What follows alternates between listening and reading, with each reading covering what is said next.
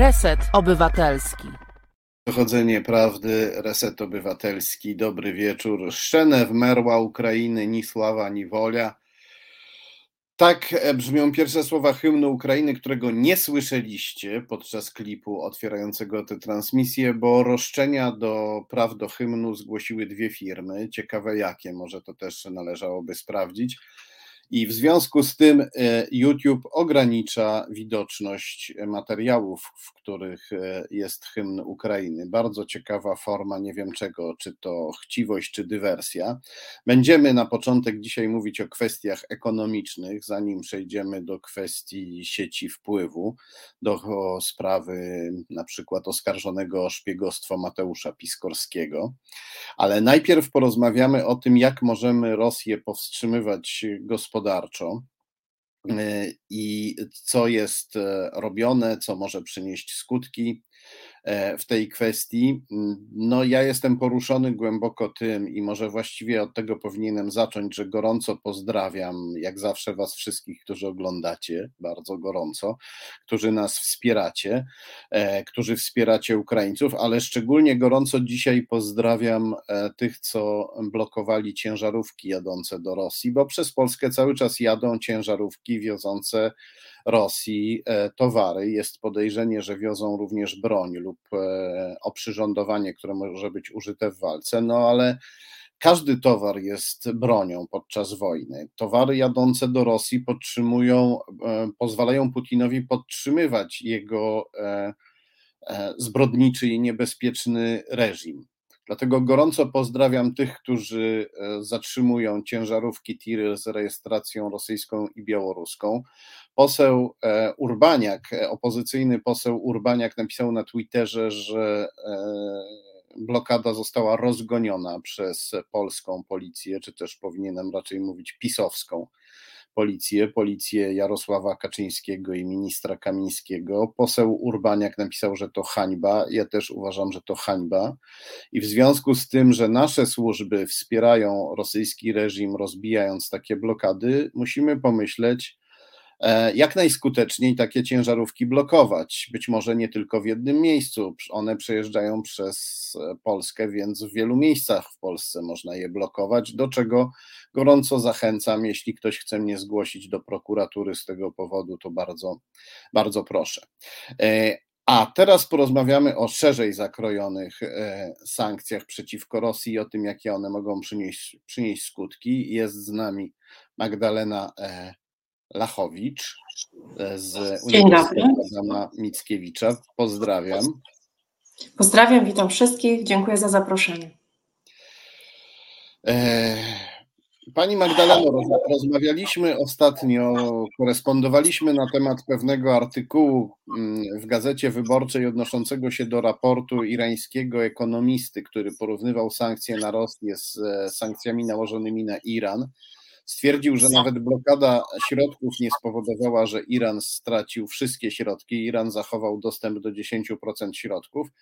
I ten ekonomista, specjalista wyliczył, że jeżeli Rosja zachowa dostęp do 10% swoich rezerw walutowych, to i tak będzie mieć 63 miliardy do dyspozycji dolarów, jeśli dobrze pamiętam. On e, tutaj e, mocno powątpiewa, ten ekspert, e, czy sankcje nałożone przez Zachód na Rosję odniosą skutek. Więc chciałem zapytać, jaki skutek mogą te sankcje odnieść, czego możemy się po nich spodziewać?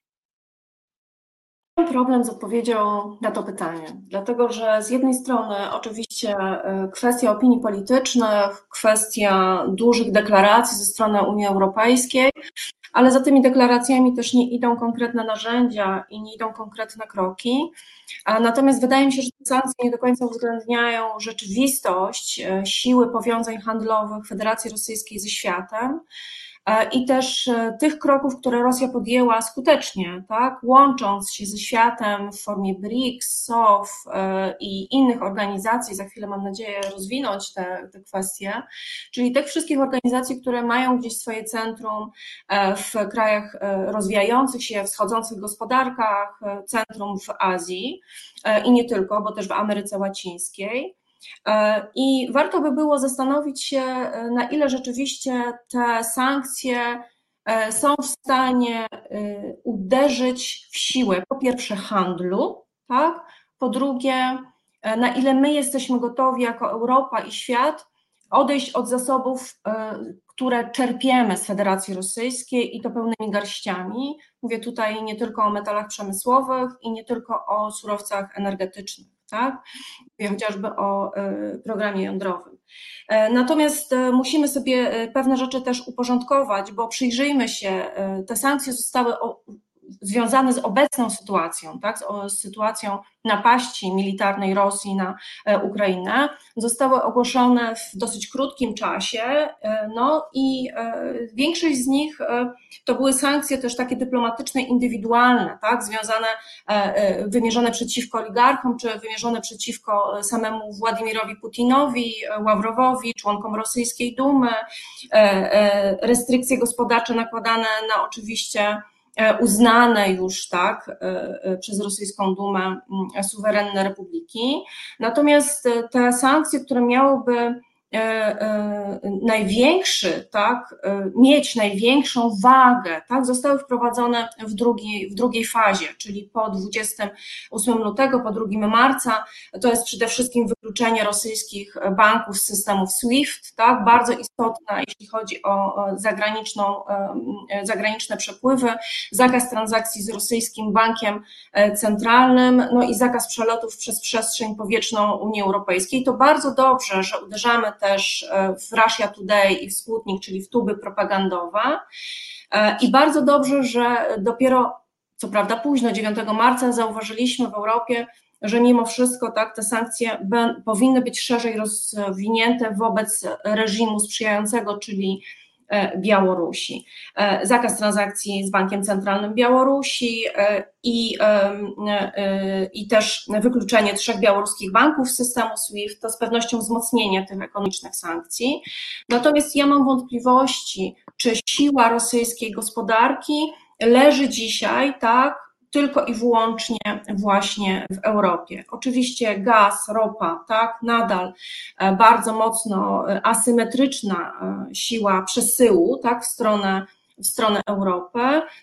Natomiast my tego problemu w Europie też chyba nie możemy rozwiązać, tego uzależnienia od Rosji, rozwiązać właśnie w bardzo prosty, szybki sposób. To będzie proces tak, długofalowy. I tutaj widzę główną słabość tej największej tak, sankcji, największych sankcji e, ekonomicznych. Te sankcje mają, są mieczem obosiecznym również dla nas i, i, i to chciałabym rozwinąć w kolejnych, w kolejnych częściach naszej rozmowy. E, no dobrze, a czy możemy te sankcje jakoś e, jeszcze zaostrzyć, tak żeby one e, doprowadziły do, do upadku reżimu, albo przynajmniej tak go osłabiły, żeby musiał się wycofać z Ukrainy? E, to jest e, trudne pytanie, dlatego że jeśli popatrzymy na bilanse, tak, ten bilans handlowy, który Rosja osiągnęła w ogóle bilansie ze światem, na światowym rynku, musimy wy, wyeliminować bardzo silnego gracza, którego obroty handlowe to było około 800 miliardów e, dolarów łącznie. Musimy wyeliminować gracza, od którego w stopniu 40% uzależniona była, tak czy jest Europa. I nie mówimy tu tylko i wyłącznie o kwestii przesyłu dostaw, gazu ziemnego do e, Europy, e, ale także o kwestii naszego przechowywania, czyli tak naprawdę tak możliwości no właśnie przepięcia się na gaz, który będzie płynął z innych źródeł. No i pytanie jeszcze do tego, z których innych źródeł, bo rzeczywiście Wspomniałeś, Tomaszu, o e, Iranie i tutaj oczywiście sankcje tak, z 2018 roku, kwestia, e, kwestia polityki Trumpa. E, natomiast no, z całą plejadą gwiazd, czyli z Arabią Saudyjską, która byłaby w stanie tak, dostarczać energię, czy chociażby z korzystania z gazu łupkowego w Brazylii, czy korzystania z dostaw z Chin, to są wszystko dzisiaj sprzymierzeńcy Federacji Rosyjskiej, choć jawnie o tym nie mówią, tak? E, musimy pamiętać o tym, że to Centrum Azjatyckie to jest silne dzisiaj, może nie silne dotychczas organizacje, tak, ale silne skupienie głównych rynków, które jednak dysponują ogromną ilością zasobów na świecie, tak? Mówimy tutaj o, zasobach, o zasobach energetycznych i o zasobach przemysłowych. Chciałam zwrócić uwagę na siłę sprzymierzeńców, to znaczy ani Chiny, tak, ani Azja Centralna E, e, w której upatrujemy tutaj ewentualnie partnera, tak, dzięki któremu będziemy mogli przeprowadzić do Europy tak, alternatywne drogi dostępu, alternatywne drogi przesyłu e, surowców energetycznych, tak, tak zwanymi południowymi, kaukaskimi transportami, liniami do Europy, to by była alternatywa, natomiast one dzisiaj są neutralne wobec inwazji na Ukrainę tak? Ze względów zresztą na bardzo silne powiązania z Rosją, tak? I o ile my będziemy, tak? E, wypychać Rosję ze swojego rynku, o tyle e, na rynku rosyjskim z pewnością e, stworzy się luka tak, dla właśnie podmiotów chociażby chińskich, dla podmiotów azjatyckich, w sensie Kazachstanu i innych, chociaż tutaj mniej inwestycji, a zwiększony import, eksport rosyjski do tych, do tych krajów, ale natomiast z pewnością łakomym okiem na wszystkie luki gospodarcze będą, będą patrzyły Chiny. Jeśli popatrzymy na sankcje, sankcje zmuszają także podmioty, tak, podmioty, korporacje do tego, e, aby wycofywały się z rynku. I wycofują się z rynku zarówno energetycznego, ale potrzeba nam tutaj solidarności. Ta solidarność z pewnością e, na świecie, tak, piękne hasło, wzmocniłaby sankcje. Natomiast o czym mówię? Świetnym przykładem tego, o czym mówię, jest e, Sachalin 2.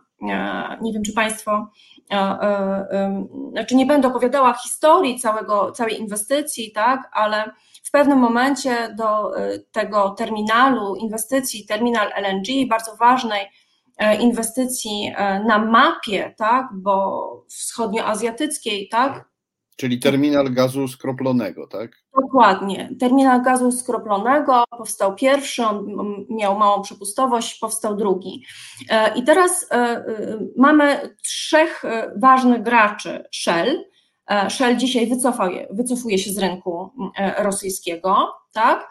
Natomiast mamy jeszcze Japończyków i o tym mówię, tak? O ile Shell wycofuje swoje aktywa i wycofuje je również ze złóż Gydan, z innych lokalizacji syberyjskich, robi tutaj jakby pauzę, tak, i, i, i jest solidarny z Europą, o tyle e, i z sankcjami, tak, o tyle Mitsui i Mitsubishi, to jest dwóch dużych kontrahentów na poziomie kilkunastu, około 13 i 10% udziałów, ogłosiło w tym tygodniu, że zostają, tak, że zostają i że nie wycofują się z tej inwestycji. Dla Japonii ten terminal jest niezwykle ważny, dlatego że powstały swego czasu projekty, które miałyby zapewnić przesył tak, pomiędzy Rosją a Japonią, natomiast technologia niestety przez przeprowadzenia, tak, przez y, gazociągu, ropociągu przez tereny sejsmiczne jest po prostu najzwyczajniej w świecie droga, tak, a poza tym y, rynek zbytu japoński jest bardzo mocno pocięty i w gruncie rzeczy tutaj też był opór samych, samych Rosjan. Ale to jest przykład na brak tak, solidarności. Pamiętajmy o tym, my mówimy o tym, że mm, w jak najkrótszym czasie Europa y, będzie szukała alternatywnych źródeł energii, będzie szukała alternatywnych mm, też form tak, pozyskiwania energii. Wrócimy. Jeśli wrócimy do atomu, to znowu pytanie o siłę programu jądrowego i roz, wzmocnienie Rosatomu jako producenta paliwa uranowego. To jest potężne wyzwanie na rynku, tym bardziej, że no, jeśli chodzi o jednak tak, wydobycie uranu, e, to tutaj także e, e, chociażby Indie, chociażby Kazachstan, tak? Kazachstan są, to jest bardzo duży gracz, znowu związany z Rosją, więc mamy małe pola manewru.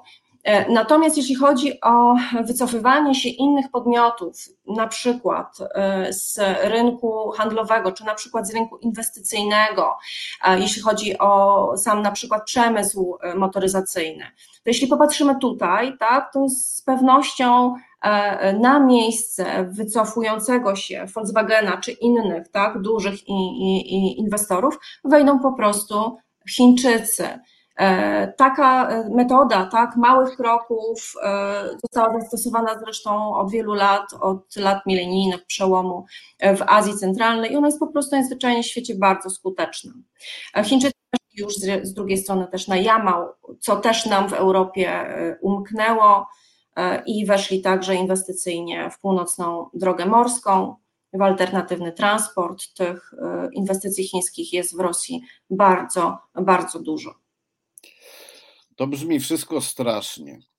Miałem nadzieję, że usłyszymy coś brzmiącego lepiej, no ale prawda przede wszystkim, nawet kiedy boli. Ostatnio prawda często boli. Czy jest coś, czy jest gdzieś tam jakaś taka życiodajna pępowina, która jest dla Putina bezcenna, którą jednak moglibyśmy przeciąć. Ktoś tutaj napisał, czemu po prostu nie zrezygnować z węgla. Jeden z naszych komentatorów. Tak ja bym bardzo chciała e, powiedzieć, można i wygramy, ale powiem zaraz, że Rosja jest silna nie tylko, no właśnie, standardowo pojmowanymi surowcami energetycznymi, czy one będą kopalne, czy one będą tak w nowoczesnym wydaniu, aż do paliwa plutonowego, MOX, uranowego i tak. Jeśli popatrzymy na to, na czym zasadza się cała nasza gospodarka globalna, to mówimy o metalach przemysłowych, mówimy o tym, że wzrosły ceny aluminium. Kto zarabia na aluminium? Rusal, czyli znowu wielki podmiot rosyjski. Chciałabym. Deripaska.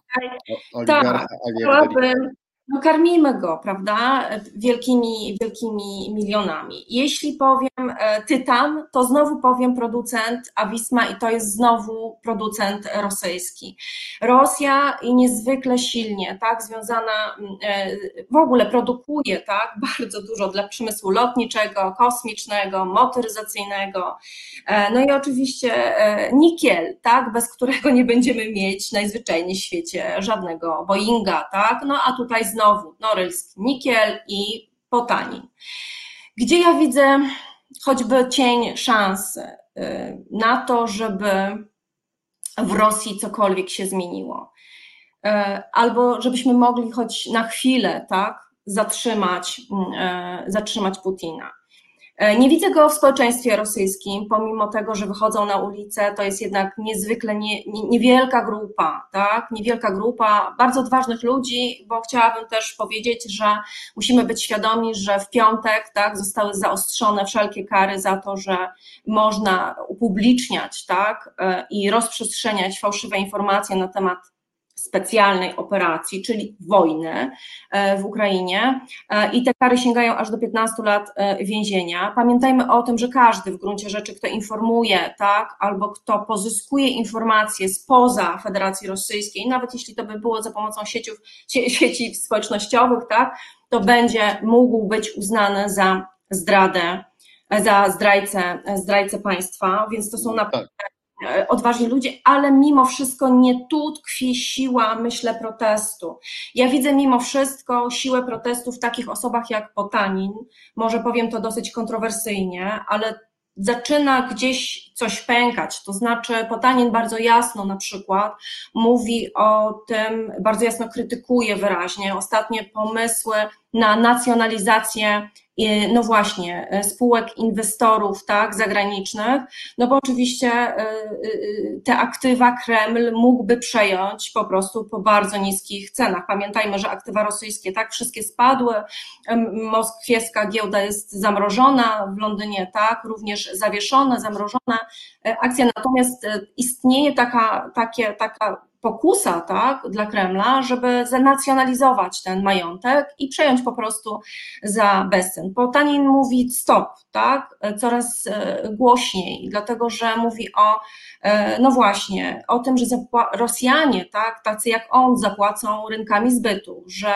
zapłacą długotrwałą izolacją, że zapłacą w ogóle tak, e, brakiem e, dobrego klimatu dla PiS, tak zwanych bezpośrednich inwestycji zagranicznych na lata, czyli że Rosja sama rękami Putina, no właśnie idzie do, na, na, na wojnę trochę taką donikąd, czyli do, do bardzo dalekiej, długiej izolacji. Ale wydaje się, że Putin do końca nie, jakby nie podziela tak, tych wszystkich obaw, wiedząc, że nowa technologia, wiedząc, że nowoczesny świat, bardzo innowacyjny, jednak stoi właśnie, jest uzależniony od materiałów, które są w rękach wcale nie Europy, wcale nie Stanów Zjednoczonych, ale Chin, ale Brazylii, ale Indii, a te wszystkie państwa, o których mówię, po prostu czekają, tak? Dzisiaj ważna informacja, e, na szczycie BRICS, e, e, no właśnie. Tak, Tutaj dodajmy, rozwiniemy skrót BRICS, bo nie wszyscy tak, mogą... Organiz... Oczywiście, przepraszam. Organizacja, która jest w centrum, tak, ma Rosję, Chiny, Indię, RPA i Brazylię.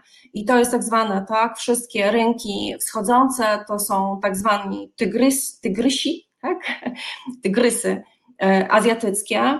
E, no i e, ja powiem w ten sposób, tak, jeśli oni czują się nie tylko silni, no właśnie, energetyką, nie tylko silni metalami przemysłowymi, ale chociażby metalami ziem rzadkich, 97% w rękach Chin, i mieliśmy już taką sytuację, że w 2008-2012 roku mieliśmy wojnę e, o te, oczywiście w cudzysłowie, tak, wojnę gospodarczą pomiędzy Chinami a Japonią.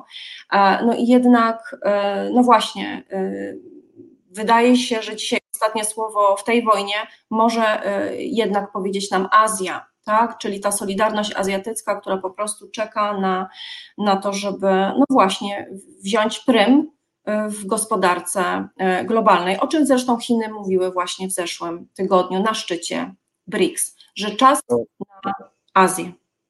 No właśnie, to e, nawiązując do tego, co, e, co usłyszeliśmy, Potanin to wielki oligarcha.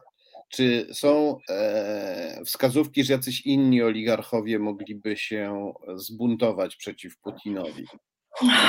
Nawet jeśli by się mogli z, z, z przeciwko Putinowi z, zbuntować, to zastanawiam się, gdzie są granice tego buntu, tak? Bo Putin, mam wrażenie, rządzi, dopóki rządzi z nim tak zwany kompleks wojskowo-przemysłowy. Z jednej strony oczywiście oligarchowie, ale wojskowi, Szojgu i wszyscy, którzy za nim stoją, to jest siła dzisiaj federacji.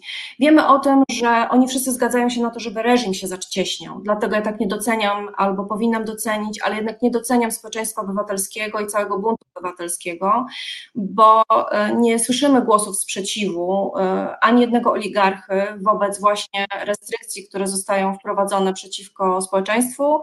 E, nie widzimy buntu oligarchów, jeśli chodzi o dzisiaj wzmożoną emigrację inteligencji, niezależnych dziennikarzy, mediów. Nie widzimy buntu, jeśli e, Putin tak zacieśnia reżim wokół przepływu informacji. Nie widzimy też buntu, jeśli e, Putin e, wypycha z Federacji Rosyjskiej, no właśnie, swobodny przepływ informacji, czyli dzisiaj sieci społecznościowe, tak, metę i tak dalej. Widzimy za to, że oligarchowie, no właśnie, z jednej strony mogą być bardzo źli, że e, stracą swoje majątki, tak, zdeponowane, rozlokowane na świecie. Pytanie, na ile Putin jest im w stanie to wynagrodzić i czy się na to po prostu po prostu zgodzą, tak? Bo siłą Putina jest też to, że lojalność kupował zawsze, tak? Korupcyjną, korupcją polityczną i, e, no i właśnie e, środkami wewnętrznymi, tak? Po to jest właśnie planowana nacjonalizacja, zamknięcie, izolacja rynku. I no właśnie, na ile Putin jest w stanie zbudować e, wyizolowany model na taki trochę wzór chiński, zobaczymy. Na pewno trenuje to w obszarze, w obszarze informacji. Ja no, tutaj nie wielkich nadziei. Korupcja polityczna oznacza, że musiałby z oligarchów zrobić dygnitarzy. Nie wiem, czy wielu z nich by tego chciało, bo raczej oligarchowie wolą chyba pieniądze niż e, jakieś e, pozory władzy, zaszczyty. E, to jest. To, to, to się może nie udać, ale z drugiej strony, czy oni, jak oni mogliby się zbuntować? No musieliby przekupić gwardię Putina i go zabić pieniędzy pewnie by im starczyło, no ale nie na to, żeby kupić nawet dużą, grupę ludzi. Ale zastanawiam się, czy, czy ci ludzie nie są już tak przeszkoleni, ci, którzy otaczają Putina, czy to nie jest tak zwarty mur fanatycznych pretorian, że się ich kupić po prostu nie da.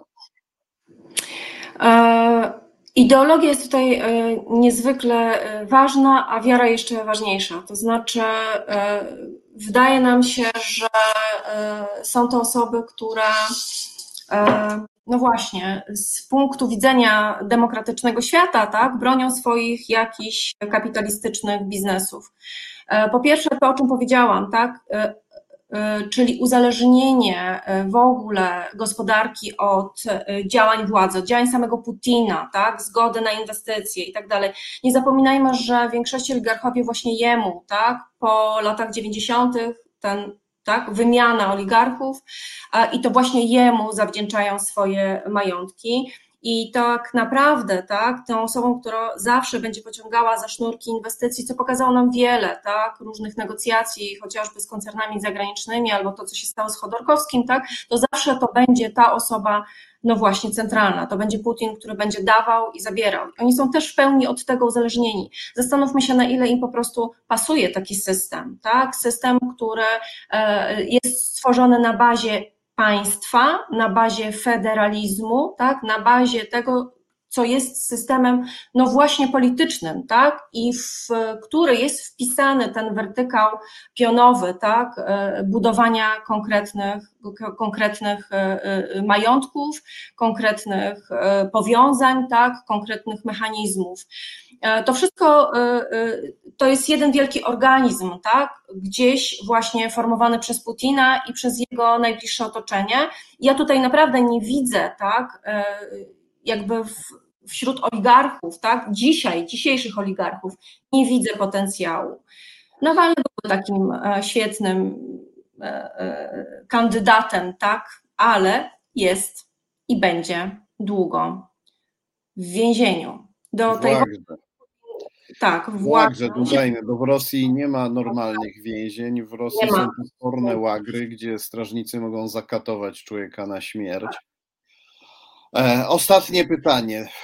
Ostatnie pytanie do, do, do e, Magdaleny, chciałby się powiedzieć Kasandry Lachowicz, bo Kassandra wróżyła straszne rzeczy, jak wiemy z greckiej historii, z, z Iliady, z poezji Homera, no ale Kassandra niestety miała rację. Ostatnie pytanie, czy jest szansa na to, żeby wbić klin między Chiny a Rosję, skoro to Rosja jest tak E, mocna dzięki wsparciu Chin, to musimy to pytanie zadać. To jest dla mnie pytanie trudne. E, Chiny mają jeden wielki pomysł na siebie, który ogłosiły nam w 2013 roku, czyli nowy jedwabny szlak. I rzeczywiście, moim zdaniem, tu leży sedno kupienia sobie poparcia Chin dla całego, całej reszty świata. Tak? To znaczy rzeczywiście wsparcie, proszę zwrócić uwagę, tak, że Chiny y, i, i koncepcja, bo to jest duża koncepcja, tak, kilkunastu szlaków transportowych i tak dalej, jednak tak, e, osadzała się przede wszystkim no, na pewnym transporcie, tak, znaczy na powiązaniu gospodarczym, budowaniu hubów i wielkich związków inwestycyjnych. Natomiast gdzieś w pewnym momencie, mm, no właśnie, tak, polityka Trumpa e, w 2018 roku umknęło nam, że e, częścią E, e, e, częścią tego projektu tak, ma się stać północna droga morska. Dla Rosji to jest północna droga morska, a dla mm, Chin arktyczny szlak jedwabny. I teraz na czym polega ta różnica? Tu jest moim zdaniem bardzo duża szansa na to, żeby jednak tak wzmocnić E, odciągnąć Chiny od Rosji. E, te wizje Arktyki chociażby też się nie do końca zgadzają. Rosja uważa, że jest to i wyłącznie rosyjska strefa wpływów, natomiast Chiny mówiły od 2018-2017 roku o tym, że jest to jednak dziedzictwo globalne że oni chcą tak, uczestniczyć we wszystkich jakby działaniach wszystkich sektorów i tak dalej, i tak dalej. I to jest po prostu kwestia e, uznania Arktyki, jej zasobów, ale też właśnie możliwości transportu i tak dalej uznania za dziedzictwo globalne, co oznacza no, uznanie tak, pełnego statusu e, Chin jako równoprawnego partnera w bardzo dużym tak, projekcie, jakim jest właśnie nowy jedwabny szlak. I wydaje mi się, że to jest kwestia priorytetowa dla, dla Chin E, i na tym powinniśmy zbudować swój, e, swój dialog, tak? na wzmacnianiu e, no właśnie tych wszystkich węzłów, tych wszystkich inwestycji, które omijają Rosję, które pozwalają Chinom na, pozwoliłyby Chinom tak? na inwestowanie E, i powiązania gospodarcze z innymi, z innymi państwami. A oczywiście przypomnijmy, że nowy szlak jedwabny ma po prostu tak bezpośrednio e, e, dotrzeć i zasilać Europę. Natomiast dotychczas tak, Europie też się wiele w Chinach, niedemokratycznych Chinach, tak, tutaj nie podobało i jeszcze więcej nie... Trumpowi, więc powinniśmy wrócić do chińskiego dialogu. No, w Chinach się nam bardzo wiele nie podoba, bo to też totalitarny i zbrodniczy reżim.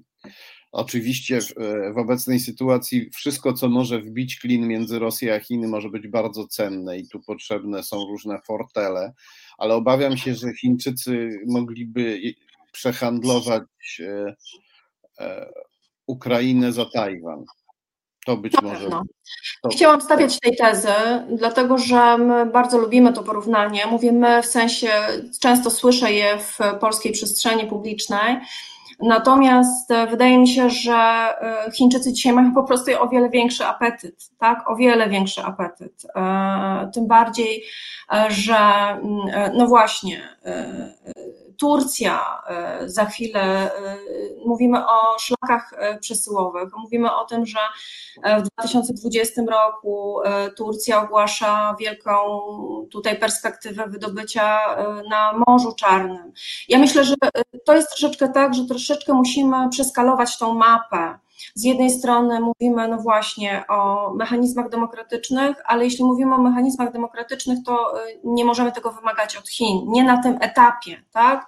E, to nie jest tego typu partner e, i tutaj rzeczywiście nie tylko jakby miękka dyplomacja, natomiast po prostu też jasne ramy współpracy, tak? I moim zdaniem, e, no cóż, jeśli Chiny ugryzą w Azji, to nie będziemy mieć szansy na odciągnięcie ich po prostu od Rosji. Będziemy mieć blok bardzo silnie, tak, mhm. antyamerykańskich i antyeuropejskich, antydemokratycznych państw, które przy swojej zasobności, po prostu zasobności w bardzo wiele potrzebnych nam e, surowców, nie tylko energetycznych, ale przemysłowych, tak, mają szansę po prostu niestety stawiać nam warunki na rynkach globalnych, dopóki będziemy żyć w tej technologii, jaką mamy. Ja tu widzę bardzo duże e, e, zagrożenie. Dziękuję bardzo za tę rozmowę. Miało być pozytywnie. Nie była ona, jakby to powiedzieć, optymistyczna, no ale najpierw trzeba e, poznać sytuację, zanim się stworzy jakieś rozwiązania prowadzące do tego, do, do, do, do lepszej sytuacji. Bardzo dziękuję za rozmowę i będziemy jeszcze się na pewno odzywać. Mówię to w imieniu Resetu Obywatelskiego. Dziękuję serdecznie za zaproszenie, zawsze do dyspozycji.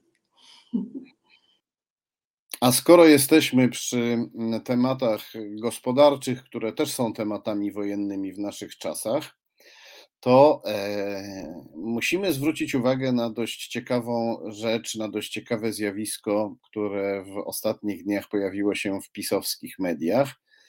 E, no, pisowskie media są pełne ciekawych zjawisk, no ale tutaj e, zwróciło moją i nie tylko moją uwagę to, że mm, menedżer, tak go nazwijmy, no menedżer reżimu e, Wiktora Orbana, pan George Bacza, udzielił wywiadu Pulsowi Biznesu w Polsce.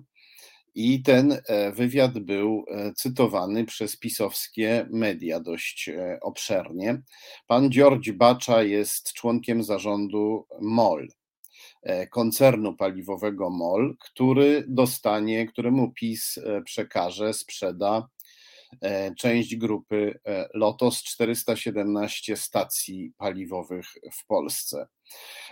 Grupa MOL jest nie tylko klejnotem w koronie, można tak powiedzieć, reżimu Orbana, e, jest, e, nie jest nie tylko firmą paliwową, która po prostu sprowadza paliwa z Rosji, ona również wydobywa paliwa w Rosji, czego, e, czego na przykład nasz Orlen czy Lotos nie robiły, o ile, o ile wiem.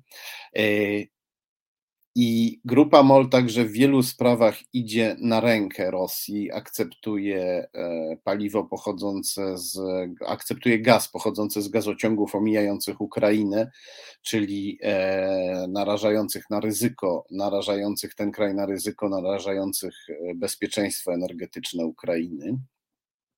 I tutaj są nawet pisowscy specjaliści od energetyki, którzy protestują przeciwko sprzedaży e, części Lotosu grupie MOL. Do tego jeszcze grupa MOL, o czym mówiliśmy w poprzednich e, transmisjach, pokazywałem też obrazki, skany. Grupa MOL inwestuje miliony w Rosji, w rosyjskim Tatarstanie. Inwestycji tej patronuje węgierski minister spraw zagranicznych Peter Sijarto, który dostał order przyjaźni od Putina. I e, już to wszystko powoduje, że, e, e, że nie powinniśmy sprzedawać lotosu grupie MOL, a przedstawiciel grupy MOL nie powinien brylować w polskich mediach, szczególnie teraz, gdy pieniądze MOL zasilają reżim Putina. E, no ale niestety e, przedstawiciel MOL bryluje w polskich mediach, e, w mediach PiS, które go cytują z wielką, z wielką chęcią. Poproszę teraz o pierwszy skan przygotowany na dzisiaj. To jest taki montaż. To jest montaż dwóch artykułów. Jeden to jest artykuł z TVP Info, no, takiego, czyli portal najbardziej pisowski z możliwych, a drugi to jest e, fragment artykułu z e, portalu w gospodarce.pl, to jest część Imperium Braci Karnowskich, nazywanych braćmi kremlowskimi, czyli też portal najbardziej pisowski z możliwych. Czytamy tam, znajdujemy tam wypowiedzi pana Giorgia Baczy. On zapewnia, że wojna w Ukrainie nie ma negatywnego wpływu na fuzję e, Orlenu i Lotosu i na, na uczestnictwo MOL, węgierskiej orbanowskiej firmy MOL, e, którą pan Bacza reprezentuje, e, na uczestnictwo firmy MOL w tej fuzji, na przejęcie przez MOL 417 stacji paliwowych w Polsce. I to on mówi, na przykład te, jego wypowiedź e, udostępnił, zamieścił e, portal w gospodarce.pl, a portal TVP Info zamieścił, e, zamieścił inny ciekawy fragment. Czytamy najpierw, bo ten fragment zaczyna się od takiego jakby trochę czegoś, co ma nas uspokoić na początku. Więc najpierw czytamy o tym, że to jest właściwie sam początek tego artykułu, taki e, lead tak zwany, czyli te pierwsze kilka zdań, które podaje się grubszym drukiem.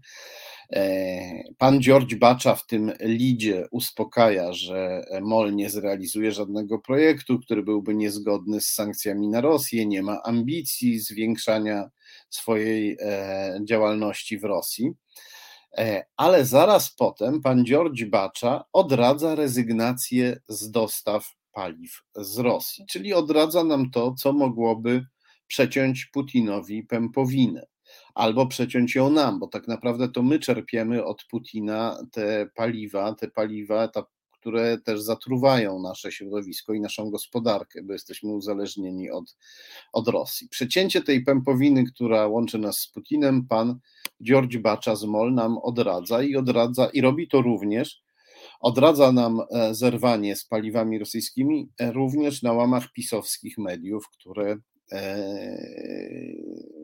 tutaj nawet chętnie, obszernie i z wielkim szacunkiem przedstawiają nam te jego, te jego rady, więc postanowiłem sprawdzić, kim jest ten węgierski wujek Dobra Rada. Poza tym, że działa w zarządzie MOL, jest członkiem zarządu MOL, firmy związanej mocno z Rosją.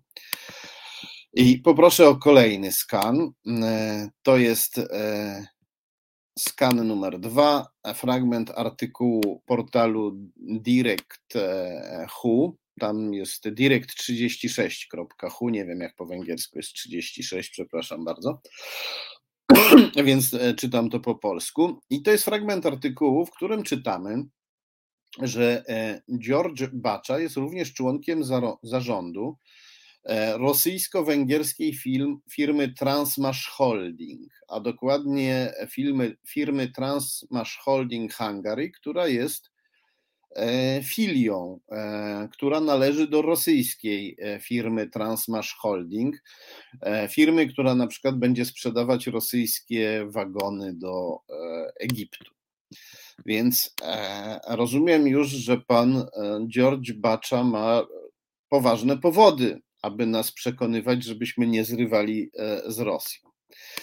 W serwisie dla profesjonalistów LinkedIn również sprawdziłem, kim jest pan George Bacza.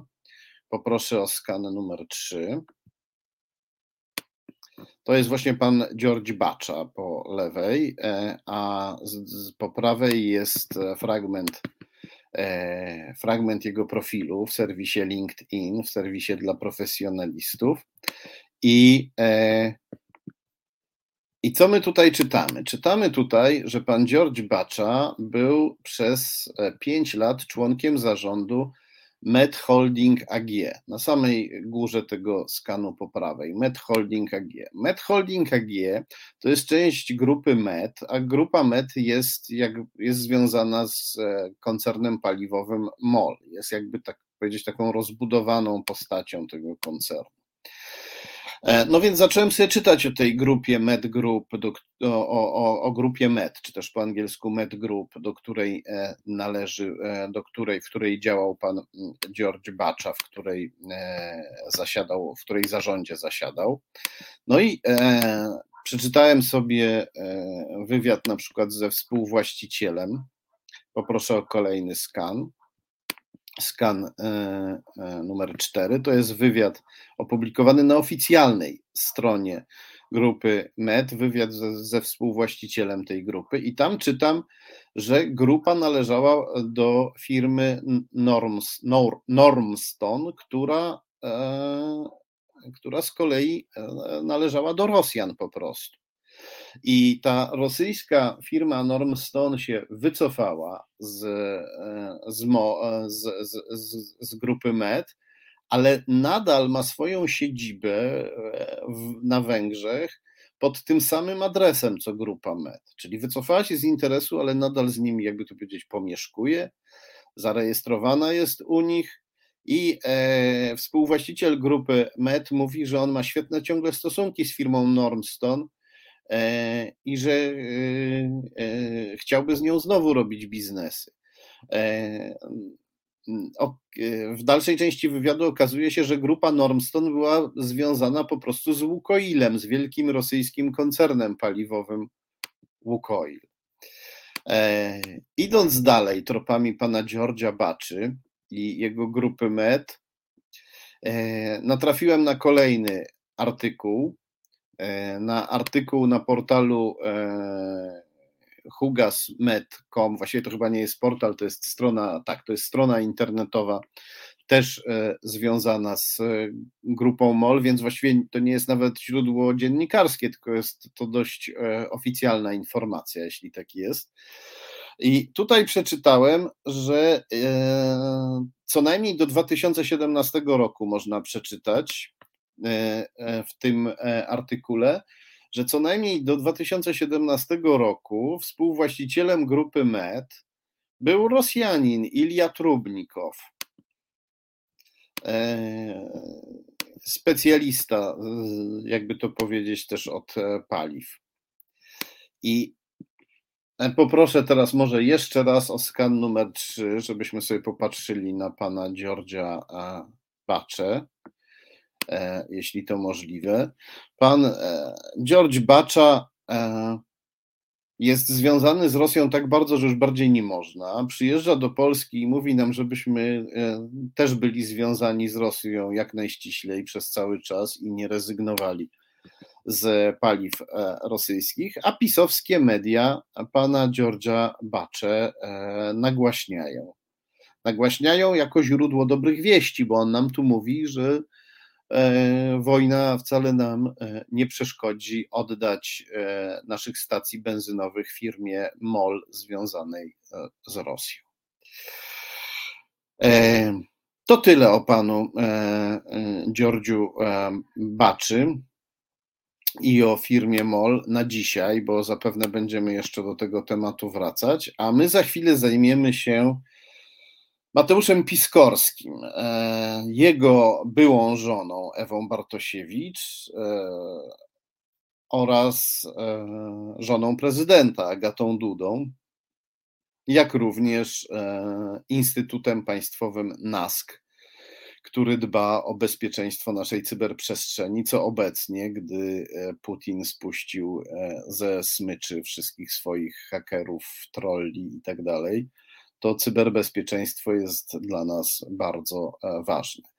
Opowiemy o tym, zadamy pytanie, no i spróbujemy na nie odpowiedzieć, do jakiego stopnia wciąż Mateusz Piskorski, oskarżony o szpiegostwo na rzecz Rosji, wciąż pracuje dla Kremla i co dla niego robi i z jak wielką śmiałością to robi. O tym za chwilę, ale najpierw poproszę naszą dzielną realizatorkę Asiator o moment muzyki. Znudzeni mainstreamowymi newsami? Czas na reset obywatelski, zaangażowane dziennikarstwo. Tomasz Piątek, Reset Obywatelski, Dochodzenie Prawdy. Serdecznie witam wszystkich, którzy się e, w tej chwili do nas przyłączyli i tych, którzy są z nami od samego początku. Gorąco dziękuję tym, którzy wspierają nas, którzy wspieracie, wszystkim Wam, którzy wspieracie Ukrainę i Ukraińców. To jest bezcenne. O właśnie, tutaj wyświetliła się nam e, informacja o zbiórce na e, działalność Resetu Obywatelskiego na portalu zrzutka.pl. Można też nas wspierać w serwisie Patronite. E, no i można nas wspierać poprzez bezpośrednie wpłaty na konto Fundacji Arbitror. Z całego serca dziękuję Wam, że to robicie, bo gdyby nie Wy, gdyby nie to, że nas wspieracie, nie moglibyśmy nadawać, a media obywatelskie są niezwykle potrzebne, co pokazuje też trochę e, afera Mateusza Piskorskiego, o której będziemy mówić. To powinien być temat e, numer dwa we wszystkich naszych mediach, bo tematem numer jeden jest oczywiście wojna w Ukrainie. No ale tak się składa, że o sprawie najpierw napisała Wirtualna Polska, zaraz potem serwis polityka.pl. Natomiast e, w mediach mainstreamowych, jak to się mówi, w mediach głównego nurtu, przynajmniej do dzisiaj nie zauważyłem większego zainteresowania tą sprawą. O co chodzi? Chodzi o to, że e, przedwczoraj, w sobotę, jeśli dobrze pamiętam, tak, w sobotę 12 marca, e, Wirtualna Polska napisała, ujawniła ujawniła to, że dzień wcześniej podczas spotkania Agaty Dudy, e, żony prezydenta Rzeczypospolitej Polskiej, podczas spotkania Agaty Dudy z uchodźcami w Brańszczyku pod Wyszkowem, Wyszków to północne Mazowsze na północ od Warszawy, że e, Podczas tego spotkania Agaty Dudy z uchodźcami pod Wyszkowem e, rolę tłumacza pełnił Mateusz Piskorski jawnie prokremlowski działacz, założyciel otwarcie promoskiewskiej partii Zmiana, a przede wszystkim człowiek oskarżony o szpiegostwo na rzecz Rosji i Chin. E, ktoś, kto nie powinien absolutnie w żadnej sytuacji znaleźć się obok e, żony prezydenta Rzeczypospolitej Polskiej. W żaden sposób. No, a jednak się znalazł i e, postanowiłem ustalić, jak do tego, jak do tego doszło. E, napisałem na ten temat artykuł, który jest dostępny w serwisie polityka.pl i który e, polecam. No, ale tutaj też opowiem, jak to było z większymi jeszcze szczegółami, niż na to pozwalają rygory artykułu prasowego, który nie może być zbyt długi. No, a ja myślę, że jednak warto pokazać różne szczegóły, bo my się tutaj cały czas zastanawiamy, jak to jest, że ci agenci Rosji mogą w Polsce tak wiele że, że mogą niemal wszystko, więc dobrze jest popatrzeć, jakimi kanałami, jakimi drogami oni dochodzą do tego wpływu, jak wyglądają te sieci wpływu, które oplatają Polskę, jakiego rodzaju to są zależności. Tak się składa, że kiedy Wirtualna Polska opublikowała artykuł o Piskorskim, ja się od dłuższego czasu zajmowałem Piskorskim i jego żoną. Nie tylko ja, ale i Radek Gruca którego dobrze znacie i z którym napisaliśmy ten artykuł opublikowany w Polityce. Zajmowaliśmy się e, żoną Piskorskiego, e, Ewą Bartosiewicz, Piskorską, która od 2013 roku już jest e, Ewą Bartosiewicz bezpiskorską, bo się wtedy państwo rozwiedli. Zajmowaliśmy się nią z przyczyn, o których za chwilę powiem, no ale w trakcie badania sprawy Ewy Bartosiewicz-Piskorskiej, e, a teraz już Ewy Bartosiewicz, dowiedzieliśmy się ciekawych rzeczy. E, poproszę tutaj o skan numer 6.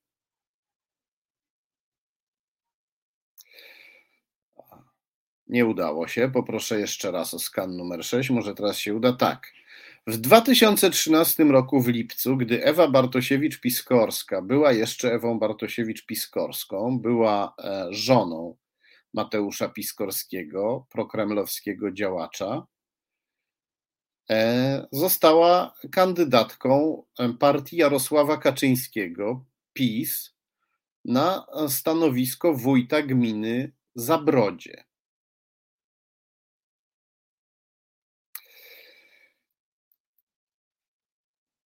Badając związki Ewy Bartosiewicz-Piskorskiej z PiS, natrafiłem na bardzo ciekawe zdjęcie. Poproszę o skan numer 7. Zdjęcie z czasów już nam bliższych. Jest rok 2020. Andrzej Duda e, kandyduje e, na prezydenta Rzeczypospolitej Polskiej. Już jest prezydentem, ale kandyduje, żeby zostać wybranym na drugą kadencję. I w powiecie wyszkowskim kto mu organizuje kampanię?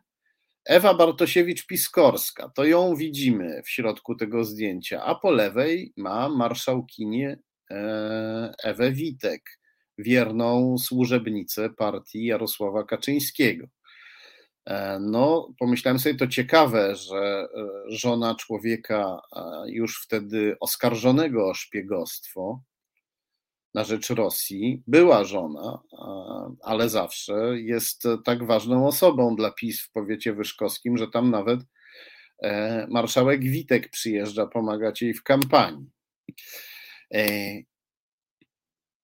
idąc dalej, idąc dalej, e, zobaczyłem, że w 2018 roku, czyli dwa lata przed tym, jak zrobiono to zdjęcie, Ewa Bartosiewicz-Piskorska została wybrana radną powiatu, radną sejmiku powiatowego z ramienia partii Jarosława Kaczyńskiego, Prawo i Sprawiedliwość. Była żona człowieka oskarżonego o szpiegostwo na rzecz e, Rosji.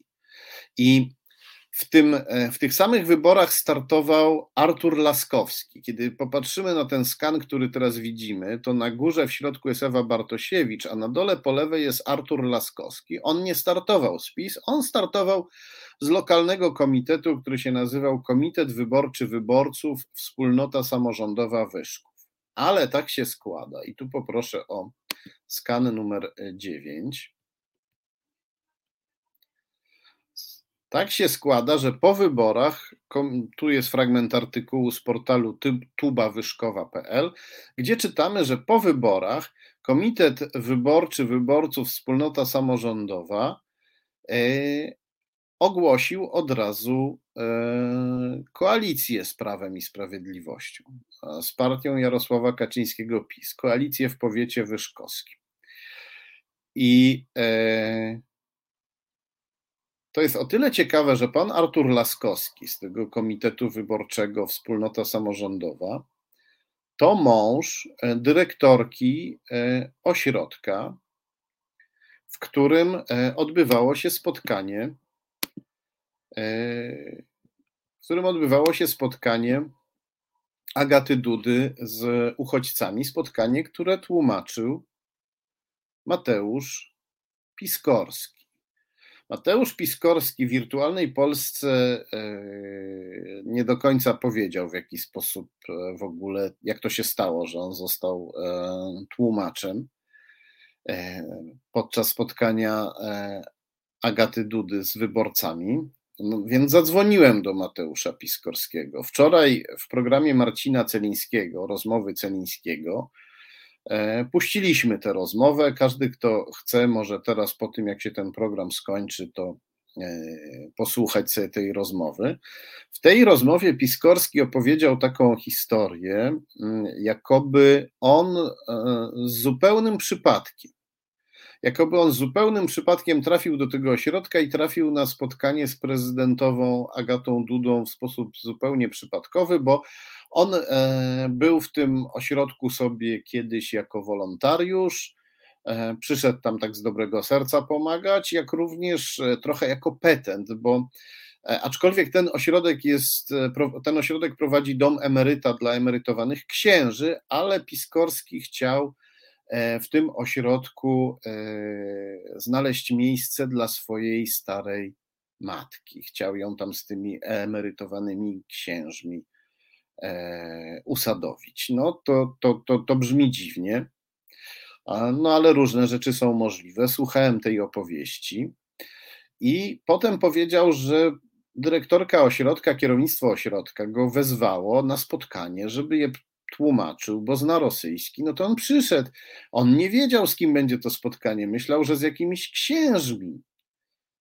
A tu proszę, pani prezydentowa Agata Duda przyjechała i usiadł sobie Piskorski obok niej i tłumaczył uchodźcom z Ukrainy jej słowa na rosyjski, co dla tych uchodźców mogło nie być zbyt przyjemne, bo rosyjski znają, ale to byli uchodźcy spod Żytomierza, gdzie się mówi po ukraińsku i język rosyjski zapewne im się kojarzy z agresorem. No ale e, napluliśmy tym uchodźcom uchodźczyniom, bo jeśli dobrze, e, bo to głównie kobiety były z tego co pamiętam, albo wyłącznie kobiety z tego, z tego co czytałem i z tego co mówił Piskorski, aczkolwiek jemu nie można oczywiście we wszystko wierzyć.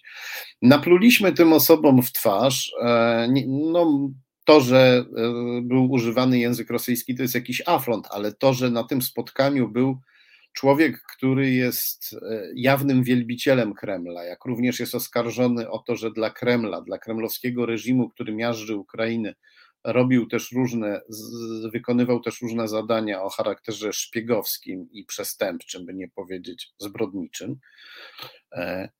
No, to jest, e, to jest, to jest obraza dla tych, dla tych osób, ale to jest też obraza dla nas wszystkich, bo czy chcemy, żeby człowiek oskarżony o szpiegostwo, dopóki się nie oczyści, E, a nawet jeśli się oczyści, to nadal e, z tych zarzutów to Piskorski wciąż pozostanie założycielem jawnie prokremlowskiej partii Zmiana, wspierającej zbrodniczy reżim Kremla. Czy chcemy, żeby ktoś taki siedział obok żony naszego prezydenta, żony prezydenta, która też pełni funkcje reprezentacyjne, też reprezentuje nasz kraj?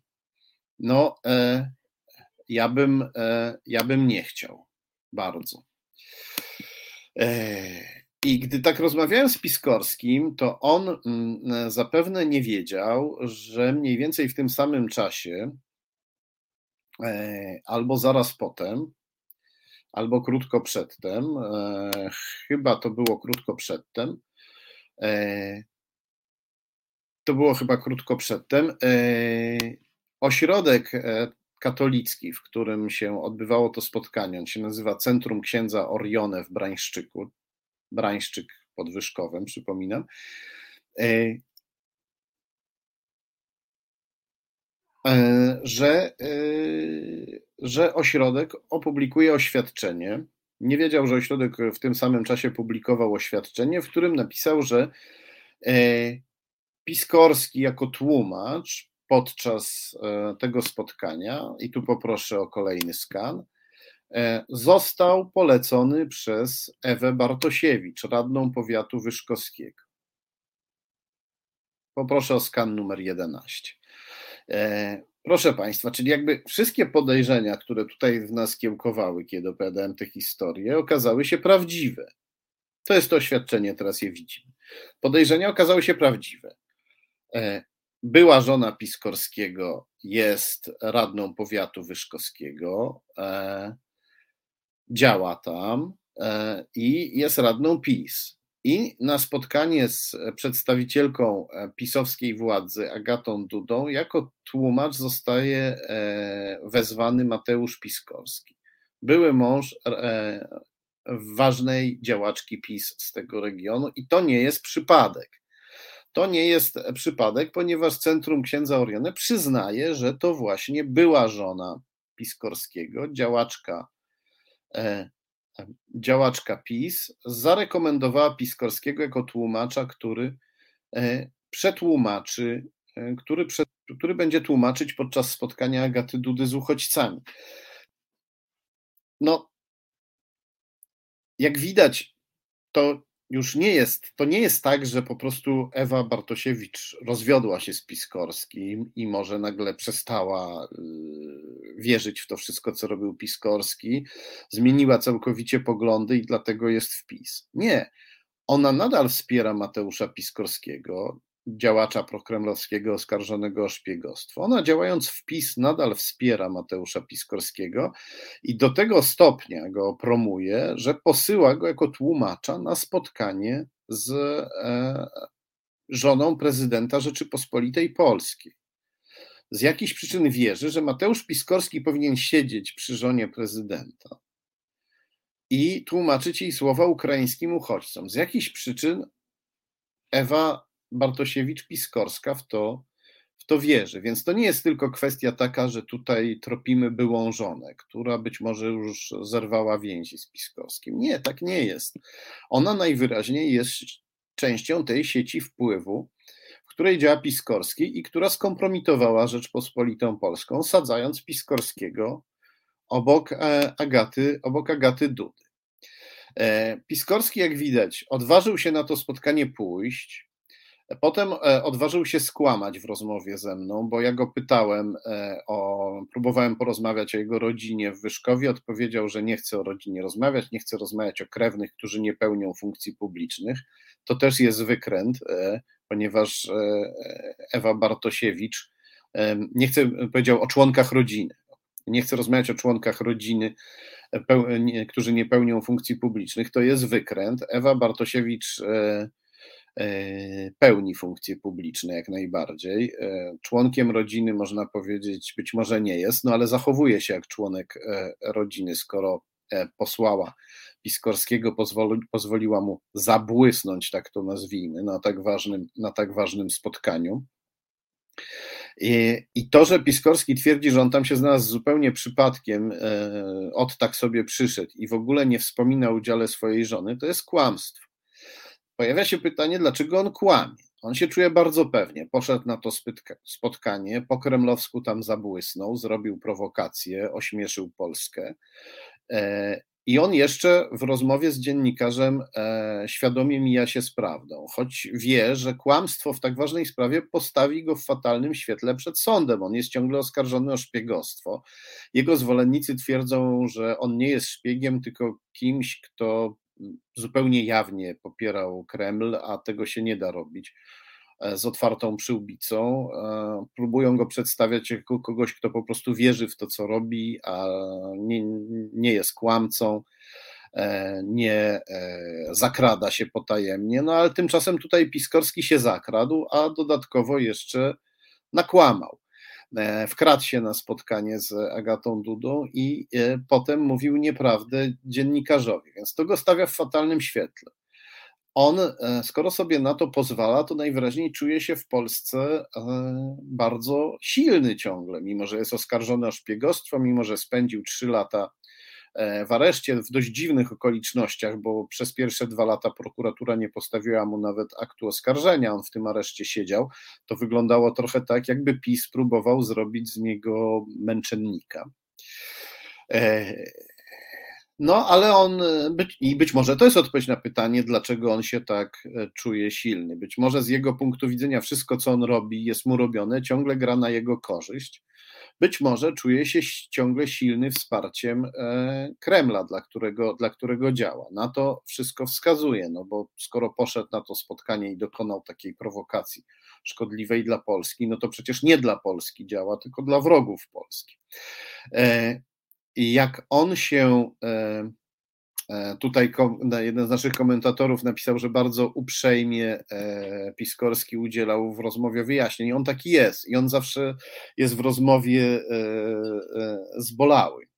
On jest zbolały w rozmowie, on eksponuje to, że cierpi. On w jednej z rozmów kiedy do niego zadzwoniłem i usiłowałem uzyskać jakieś informacje, z pełną świadomością, że trudno jest uzyskać wiarygodne informacje od e, e, człowieka związanego z Kremlem, ale e, próbowałem coś u niego zweryfikować, to on od razu zaczął się do mnie przymilać, mówić, że on jest prześladowany przez PiS i ja jestem prześladowany przez PiS. Od razu próbował taką więź jakąś wytworzyć. On jest, on jest, on jest tym dobry, ale on potrafi też być groźny. Kiedy czuje się e, e, silny, potrafi grozić. I jak widać, czuje się silny, bo poproszę o skan numer 12. E, skan numer 12. To jest wpis Szymona Jadczaka na Twitterze. Szymon Jadczak to dziennikarz, który był współautorem tekstu ujawniającego, że Piskorski pojawił się, e, że Piskorski pojawił się, że Piskorski wystąpił jako tłumacz na spotkaniu Agaty Dudy z uchodźcami. E, Mateusz Piskorski, kiedy, kiedy, kiedy Szymon Jadczak to e, opublikował ten artykuł, to profil Mateusza Piskorskiego, jeśli dobrze widzę, to jest profil facebookowy, znam ten profil, tam jest to zdjęcie profilowe, więc ten profil napisał Szymonowi Jadczakowi e, taki komentarz. Panie redaktorze, w cudzysłowie, na szczęście wiemy już, na czyje zamówienie powstał pański rewelacyjny tekst i ujawnimy z dowodami. Czyli tutaj Piskorski grozi, że spróbuje skompromitować Szymona e, Jadczaka. E, więc najwyraźniej Najwyraźniej Piskorski czuje się, czuje się mocny i trudno mu się dziwić, bo to, że mógł od tak sobie przyjść na spotkanie z Agatą Dudą, usiąść obok niej, został sfotografowany, e, pojawił się w mediach społecznościowych, a potem w mediach ogólnopolskich, to pokazuje, że taki Piskorski w Polsce wciąż może bardzo dużo. To pokazuje, że Rosjanie mogą w Polsce bardzo dużo. I prawdopodobnie po to E, Piskorski na to spotkanie poszedł. Rosjanie wysłali go na to spotkanie, żeby pokazać nam wszystkim, Polakom i całemu światu, że w Polsce mogą co tylko chcą. Że w Polsce mogą co tylko chcą, że rząd e, polski może e, rzucać jakimiś antyrosyjskimi hasłami, a potem pozwala Rosjanom na wszystko. Oczywiście tu się tu wypada zapytać, czy tylko Ewa Bartosiewicz-Piskorska wśród wszystkich pisowców uczestniczyła w tej akcji. Wypada spytać, czy e, wypada spytać, kto w kancelarii prezydenta podjął decyzję, że Agata Duda pojedzie na to spotkanie bez swojego tłumacza, tłumacza sprawdzonego przez kancelarię prezydenta, przez odpowiednie służby. Tłumacz e, prezydenta i jego żony powinien być sprawdzony przez służby, to chyba oczywiste, po to, żeby nie wynosił e, tajnych informacji na zewnątrz. E, nawet jeśli to spotkanie z uchodźcami nie było tajne, no to kancelaria prezydenta powinna mieć swoich sprawdzonych, zaufanych tłumaczy, którzy wiedzą, że w każdej sytuacji może się, z tego względu, że w każdej sytuacji może się pojawić jakaś okoliczność, którą tłumacz zobaczy, czy słowa, które zasłyszy, a których nie powinien ujawniać. Po to są, dlatego takie osoby powinny korzystać zawsze tylko i wyłącznie ze sprawdzonych tłumaczy. Wysłałem oczywiście do kancelarii prezydenta serię pytań. Zapytałem też, kto podjął decyzję o tym, że Agata Duda jedzie na to spotkanie z uchodźcami, e, z uchodźcami z Ukrainy, gdzie oczywiste było, że będzie potrzebny tłumacz. Kto podjął decyzję, że ona pojedzie na to spotkanie bez, e, bez tłumacza. E, ale postanowiłem też sprawdzić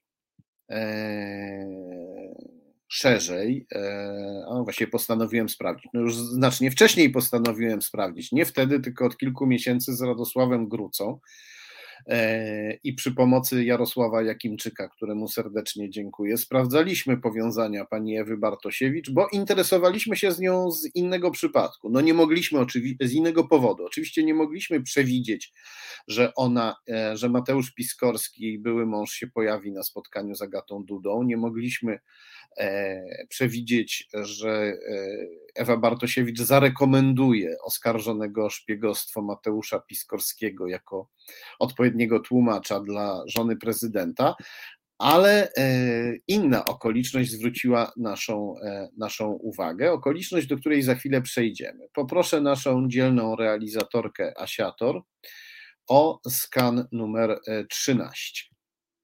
To jest skan z profilu facebookowego Ewy Bartosiewicz, gdzie ona się bardzo cieszy, że minister cyfryzacji, pan Marek Zagórski, przyjechał do Zabrodzia, czyli do tej gminy, gdzie ona z ramienia PiS kandydowała na wójta. No proszę, e, marszałkowa, e, marszałkini Ewa Witek ją tam odwiedziła, e, odwiedziła Ewę Bartosiewicz w terenie Ewę Bartosiewicz, żonę oskarżonego o szpiegostwo Mateusza Piskorskiego i minister cyfryzacji Marek Zagórski odwiedził e, w jej gminie Ewę Bartosiewicz, byłą żonę oskarżonego o szpiegostwo Mateusza Piskorskiego. Czy Mm, I tutaj dodam, że e, Ewa Bartosiewicz udostępnia bardzo dużo wpisów, e, udostępnia, e, udostępniała dużo wpisów ministra Marka Zagórskiego lub na temat ministra Marka Zagórskiego, więc więc spójrzmy, co to może znaczyć, bo minister cyfryzacji, jak przyjeżdża do takiego Zabrodzia, to pewnie nie tylko po to, żeby rozejrzeć się po Zabrodziu. Z całym szacunkiem dla Zabrodzia, bo to jest bardzo ładna okolica i, e, i, są, tam, i są tam fajni ludzie, no ale to jest mała miejscowość.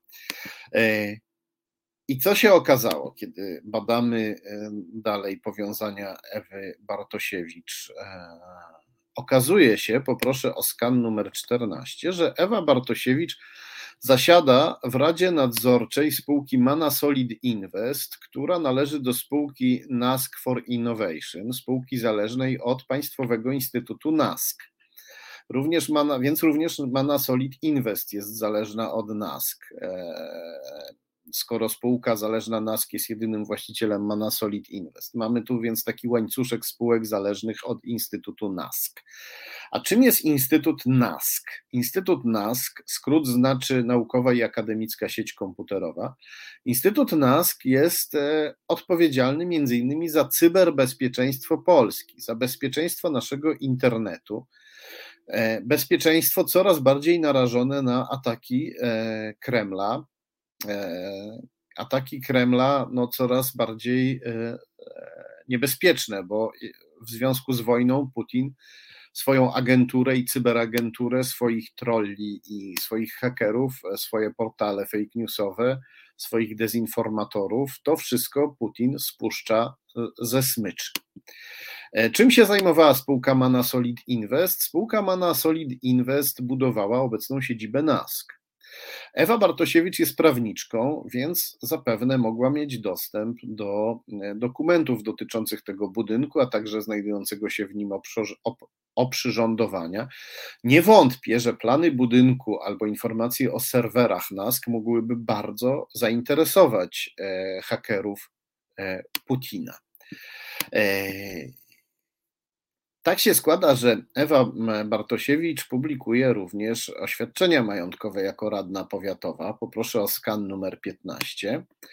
I e, w tym, e, na tym skanie widzimy, to jest fragment jej e, oświadczenia majątkowego. W drugiej pisanej ręcznie linijce od góry czytamy, że w spółce NASK SA Ewa Bartosiewicz, była żona Mateusza Piskorskiego, zarobiła ponad 47 tysięcy złotych. To jest oświadczenie z 2021 roku za rok 2020.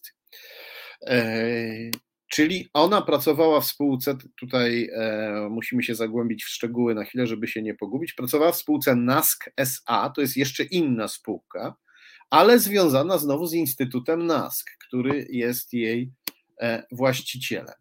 E, wynika z tego, że Ewa Bartosiewicz-Piskorska po prostu obsługiwała spółki zależne od NASK, e, a jedną z nich ciągle nadzoruje, spółkę Mana Solid Invest. E, Opublikowałem, opublikowaliśmy z Radkiem Grucą na ten temat artykuł w, w serwisie polityka.pl. Kiedy e, udostępniłem ten artykuł w portalu społecznościowym Twitter, to w serwisie społecznościowym Twitter, to na tym samym Twitterze Nask mi odpowiedział. Nask odpowiedział na mój artykuł na Twitterze pod moim pod moim wpisem w formie odpowiedzi na tweet, czyli komentarza. Poproszę o kolejny skan, skan numer 16 i ta odpowiedź brzmiała tak. Panie redaktorze, zgodnie z informacją przekazaną już panu w odpowiedzi na zapytania 24 lutego, pani Bartosiewicz nie pracowała i nie pracuje dla NASK, z NASK SAPL została zwolniona w grudniu 2021 roku. No i nie tylko ja o nie miałem, kiedy zobaczyłem tę odpowiedź. Komentatorzy pisali, odpo, odpowiadali, komentowali tę odpowiedź, pytając, co wy piszecie. To w końcu, jak to nie pracowała, jeśli została zwolniona? No, ich zdumienie jest oczywiste. Jeżeli e, pani Bartosiewicz pracowała dla e, spółki NASK SA, dla spółki e, e, zależnej od, e, od NASK, no to pracowała dla NASK. Jeżeli pracowała dla spółki Instytutu, to pracowała dla Instytutu. No, ostatecznym beneficjentem tej współpracy był Instytut, no bo spółki pracują dla Instytutu. To chyba oczywiste. Do tego jeszcze w tym, w tym wpisie Instytutu NASK jest, no, są nie tylko, to, to jest nie tylko wykręt, to jest także najdosłowniej rozumiane kłamstwo. Kłamstwo w najdosłowniejszym rozumieniu tego słowa, ponieważ NASK tutaj się odwołuje do e, odpowiedzi na moje zapytania, odpowiedzi przysłanej 24 lutego. Poproszę o kolejny skan. To jest skan przepraszam, to jest e, skan e-maila, który dostałem od Instytutu NASK 24 lutego. O, tutaj są malutkie literki, przepraszam za to, no bo musiałem pokazać pełną treść tej odpowiedzi, żeby nie było, że ja tu coś ukrywam. Ale kiedy ta transmisja stanie się filmem, będzie można sobie e, zatrzymać e, kadr, zatrzymać ten obrazek, powiększyć go w zależności od dostępnego urządzenia, można go będzie powiększyć tak, że będzie mniej lub więcej czytelny. Będzie można się przekonać, że mówię prawdę. I co w tym mailu z 24 lutego napisał Minask? Nie ma w nim informacji, że Ewa Bartosiewicz-Piskorska została zwolniona z NASK SA. Więc tutaj już rozmija się wpis twitterowy NASKu z prawdą. Ale przede wszystkim na samym początku tego maila czytamy, co następuje. Pan dyrektor Wojciech Pawlak e, z panią Ewą Bartosiewicz zetknął się pierwszy raz na spotkaniu z poprzednim zarządem NASK SA, drugi w rozmowie zdalnej w lutym bieżącego roku. Czyli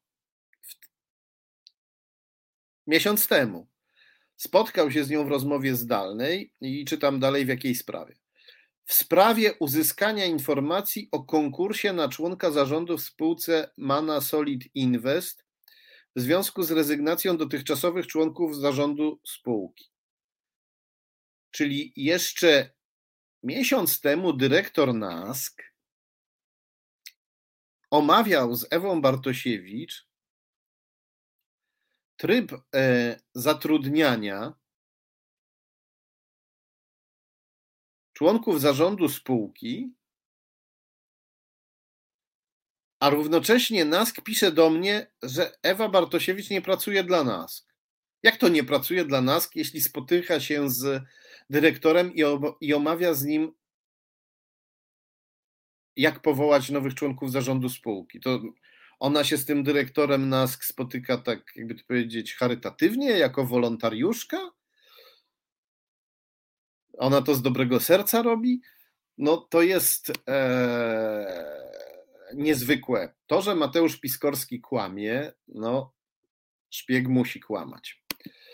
E, czy też agent wpływu, no bo jeszcze nie udowodniono mu szpiegostwa, no ale to, że jest agentem wpływu, to jest ewidentne. Ale to, że Instytut NASK w tej sprawie mówi nam coś takiego, e, to, że Instytut NASK kłamie w tej sprawie, to jest. E, to jest bardzo niepokojące i to pokazuje, jak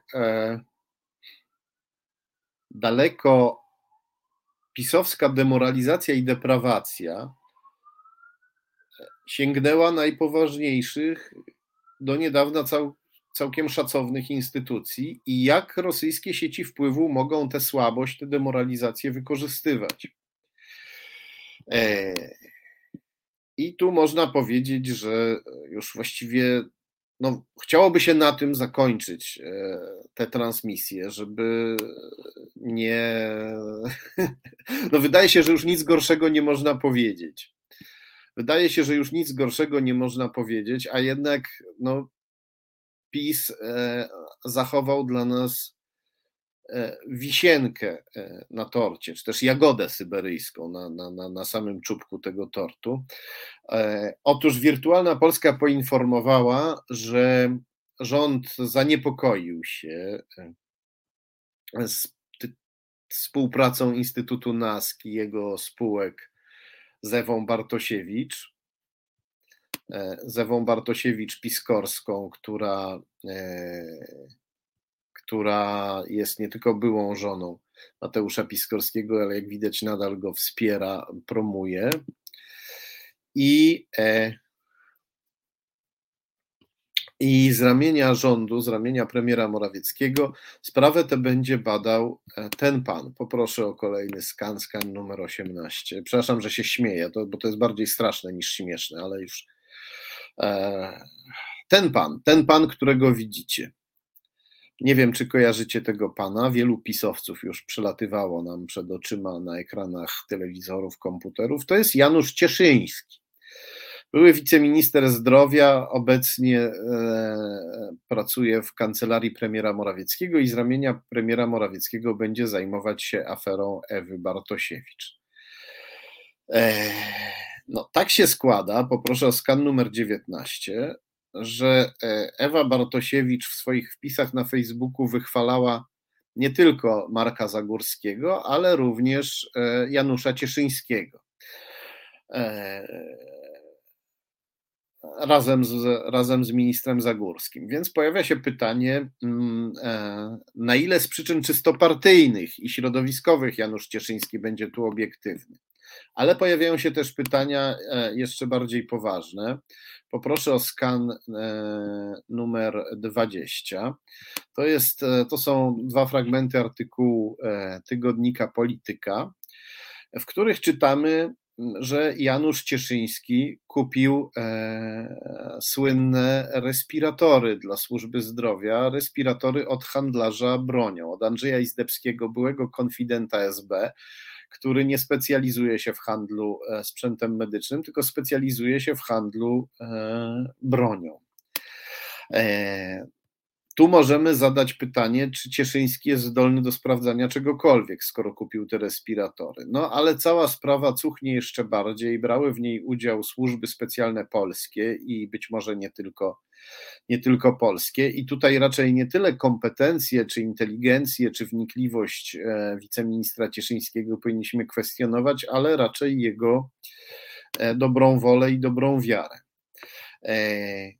Albowiem kim był Andrzej Izdebski? Wygląda na to, że jest kimś niebezpieczniejszym niż tylko pokątny handlarz bronią, który w dobie pandemii przerzucił się na e, respiratory. Poproszę o skan numer 21.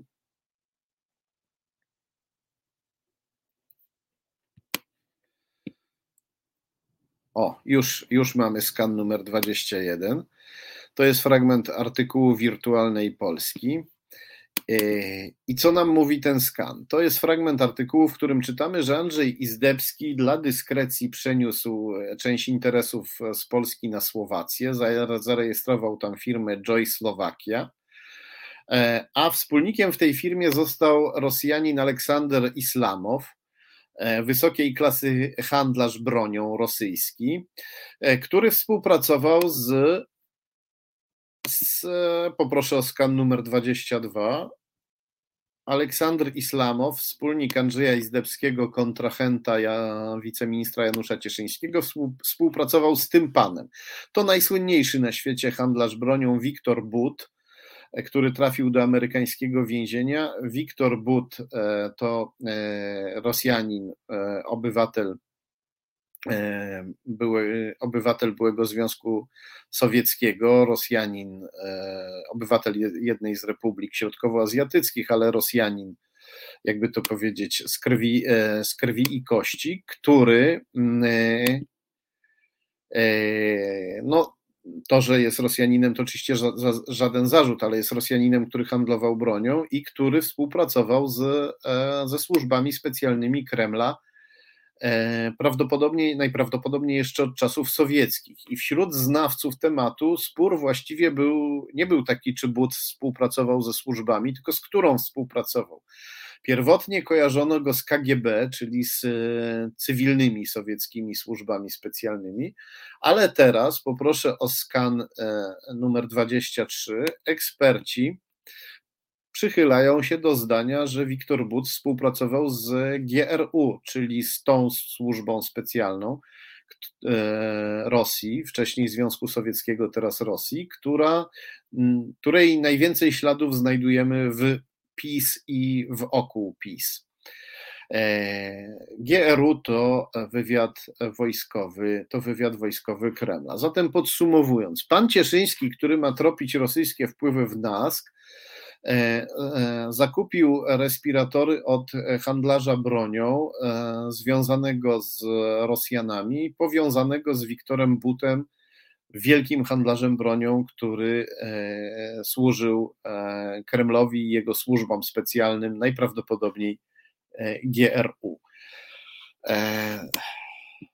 No, nie wiem, nie wiem właściwie, co powiedzieć po tym wszystkim zawsze mam wrażenie, że już nic mnie nie zaskoczy, a potem coś mnie jednak, e, jednak zaskakuje. Wracając do pani Ewy Bartosiewicz-Piskorskiej, tutaj można oczywiście powiedzieć, no dobrze, ktoś może, ktoś może tutaj próbować być tak zwanym adwokatem diabła i powiedzieć, no dobrze, no e, była zamężna z Mateuszem Piskorskim. Żal mu się, żal się jej zrobiło chłopa po tylu latach, odsiedział w areszcie tam, posiedział w areszcie trzy lata, nikomu tego nie wypada życzyć. No ja bym to wielu przestępcom życzyłbym długiej odsiadki.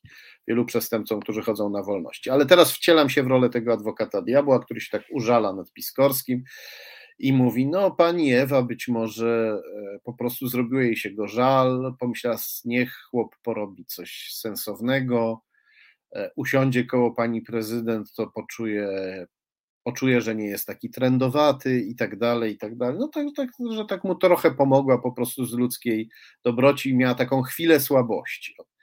No, ale tak, e, tak nie jest. E, poproszę o e, skan numer, e, numer 10. Wróćmy na chwilę do skanu. A, a właśnie, nie, nie uprzedzajmy faktów. To, co zobaczyliśmy przez chwilę, to jest skan, który za chwilę pokażemy. Wróćmy do skanu numer 10 na chwilę. Nie wiem, czy go nie pominęliśmy dzisiaj przypadkiem. To jest fragment artykułu Onetu. O sprawie pisała też Gazeta Wyborcza. W tym artykule czytamy, że e, e, Ewa Bartosiewicz-Piskorska wcześniej nagłaśniała e, starania o zwolnienie, o zwolnienie Mateusza Piskorskiego z aresztu. Kontaktowała się w tej sprawie z Kornelem Morawieckim, marszałkiem seniorem Sejmu, ojcem premiera, znanym skądinąd z prokremlowskich deklaracji. A teraz poproszę o skan, który przez chwilę nam mignął. To jest skan, e, to co widzimy, to jest skan z e, profilu facebookowego Ewy Bartosiewicz i widzimy, że ona wśród znajomych ma Tomasza Jankowskiego po prawej na dole. Tomasz Jankowski to e, bardzo bliski współpracownik Mateusza Piskorskiego, który razem z nim zakładał partię Zmiana, razem z nim tę partię tworzył, partię jawnie prokremlowską, która chciała wyjścia e, Polski z NATO. Poproszę o e, ostatni skan już dzisiaj. To jest właśnie profil facebookowy Tomasza Jankowskiego, na którym widzimy e, jakby to powiedzieć, stykające się w braterskim uścisku flagę Polski i Rosji. On nadal ma. Ja dzisiaj zrobiłem ten skan. Nawet teraz, po napaści na. E, po, po, po tym, jak Putin rozpoczął na, nie, nie napaść, bo napaść zaczął w 2014 roku. Po tym, jak Putin teraz prowadzi już inwazję e, na Ukrainę, bo to już nie jest napaść, to już jest najazd. Po najeździe Putina na, na Ukrainę, Tomasz Jankowski nadal taką ma flagę, a kiedy się czyta wpisy na jego profilu, no to można przeczytać, że on twierdzi, że e, e, ukraińska armia masakrowała biedny Donbas, że Polaków ogarnął w tej chwili szał rusofobii, nienawiści do Rosjan, że mamy po orwellowsku uprane mózgi i dlatego nienawidzimy Rosjan i tak dalej, i tak dalej. No mówi, jakby występował w rosyjskiej telewizji państwowej, znaczy pisze na Facebooku, jakby występował w rosyjskiej telewizji państwowej. I to jest człowiek, który, który któremu e, antykremlowski działacz Marcin Rej zarzucił, że zarzucił Tomaszowi Jankowskiemu, że to Jankowski stoi za bardzo obrzydliwą prowokacją, polegającą na tym, że w mieście, w którym mieszka Marcin Rej, w niewielkim mieście, wywieszono ulotki e, przedstawiające Marcina Reja jako pedofila. Takich metod używają rosyjscy agenci, koledzy Mateusza Piskorskiego. E, Marcin Rej publicznie, to, publicznie to zarzucił Jankowskiemu, a Jankowski wytoczył proces Marcinowi Rejowi i Marcin Rej pisze, że w tym procesie Jankowski nie zaprzecza, że uczestniczył w tej oszczerczej akcji, tylko sprzeciwia się stwierdzeniu, że to on ją zorganizował.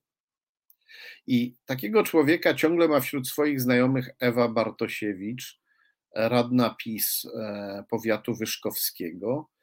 E, kto zajrzy na jej profil, ten się przekona też, że wśród jej znajomych jest Jarosław Augustyniak. On tam funkcjonuje jako Jarek Augustyniak. Jarosław Augustyniak to publicysta e, portalu Sputnik, portalu, który jest po prostu tubą propagandową Putina na kraje zagraniczne, w tym na, w tym e, na Polskę.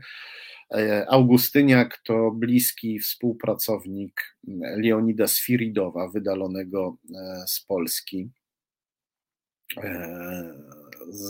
w związku z podejrzeniem szpiegostwa, w związku z podejrzeniem o to, że działał w siatce GRU w Polsce. Znowu tu trafiamy na GRU.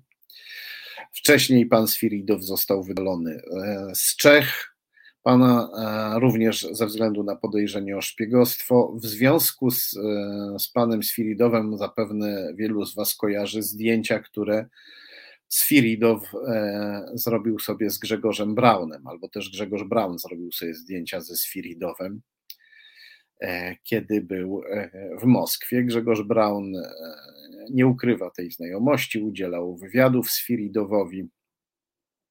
Hmm, te wywiady można znaleźć w internecie. Sputnik został zablokowany, ale Grzegorz Braun na swojej e, stronie internetowej chwali się wywiadem, którego udzielił panu e, Sfiridowowi. Więc e, tak wygląda e, ta sprawa, sprawa e, Ewy Bartosiewicz i, i Mateusza Piskorskiego. Wygląda to bardzo źle. E, dziwię się, że e, są media w Polsce niezależne, które nie poświęcają tej sprawie uwagi, na jaką ona zasługuje, a ona zasługuje na uwagę.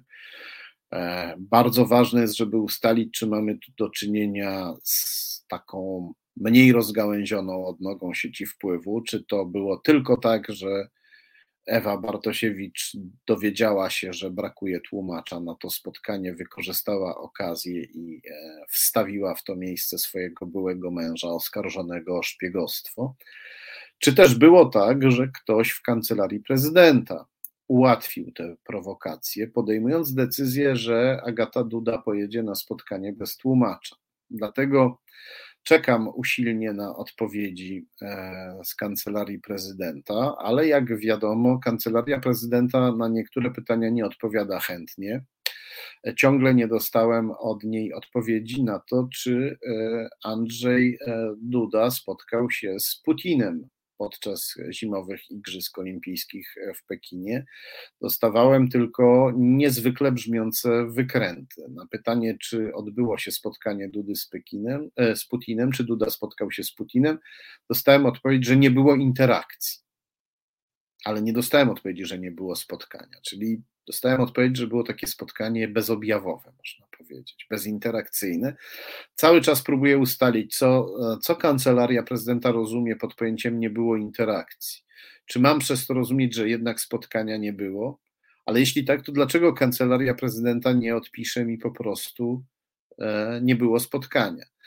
E, nie odpowiada mi na pytanie, czy Andrzej Duda przebywał w tym samym pomieszczeniu co Putin, czy siedział za tym samym stołem, czy spożywał z Putinem posiłek.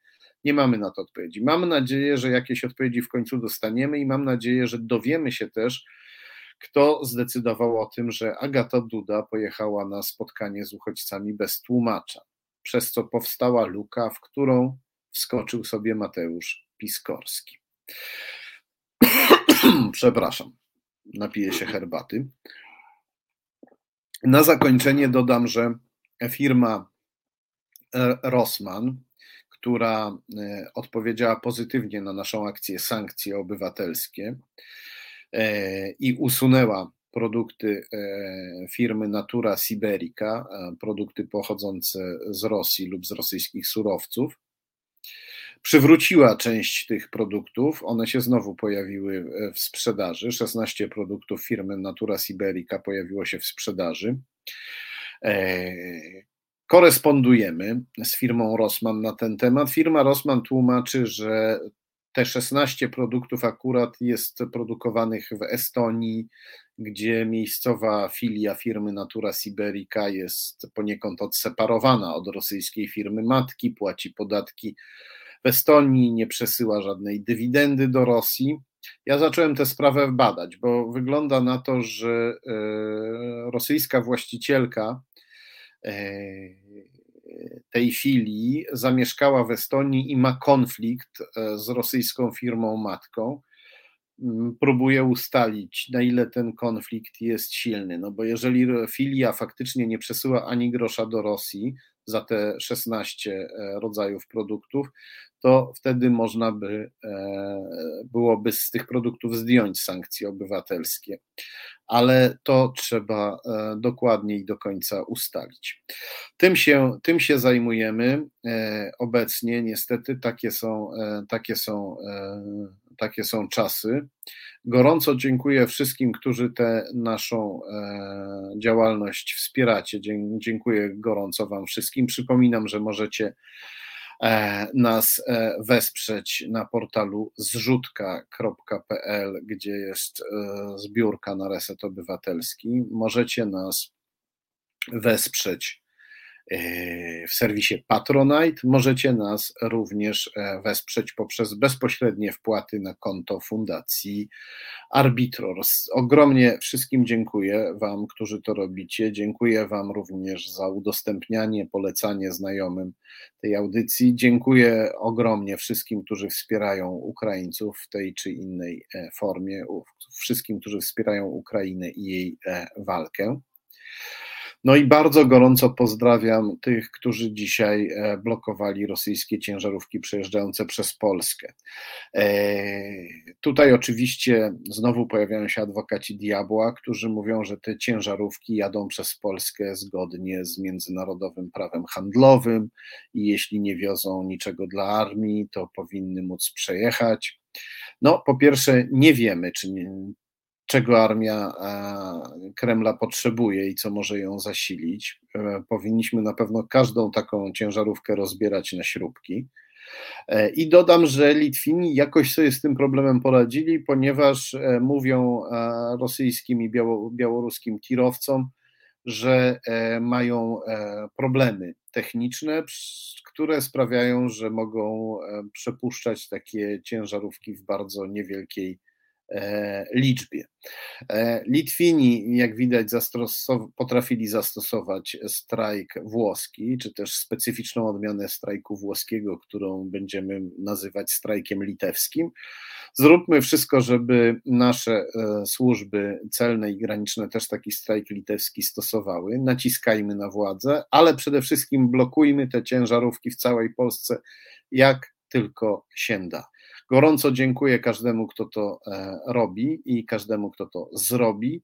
Gorąco Was wszystkich pozdrawiam. Już za chwilę prawoteka, a my widzimy się za tydzień. A i jeszcze ogromnie dziękuję naszej wspaniałej realizatorce Asiator. Dzisiaj mieliśmy my nasze problemy techniczne, ale Asiator świetnie dał radę.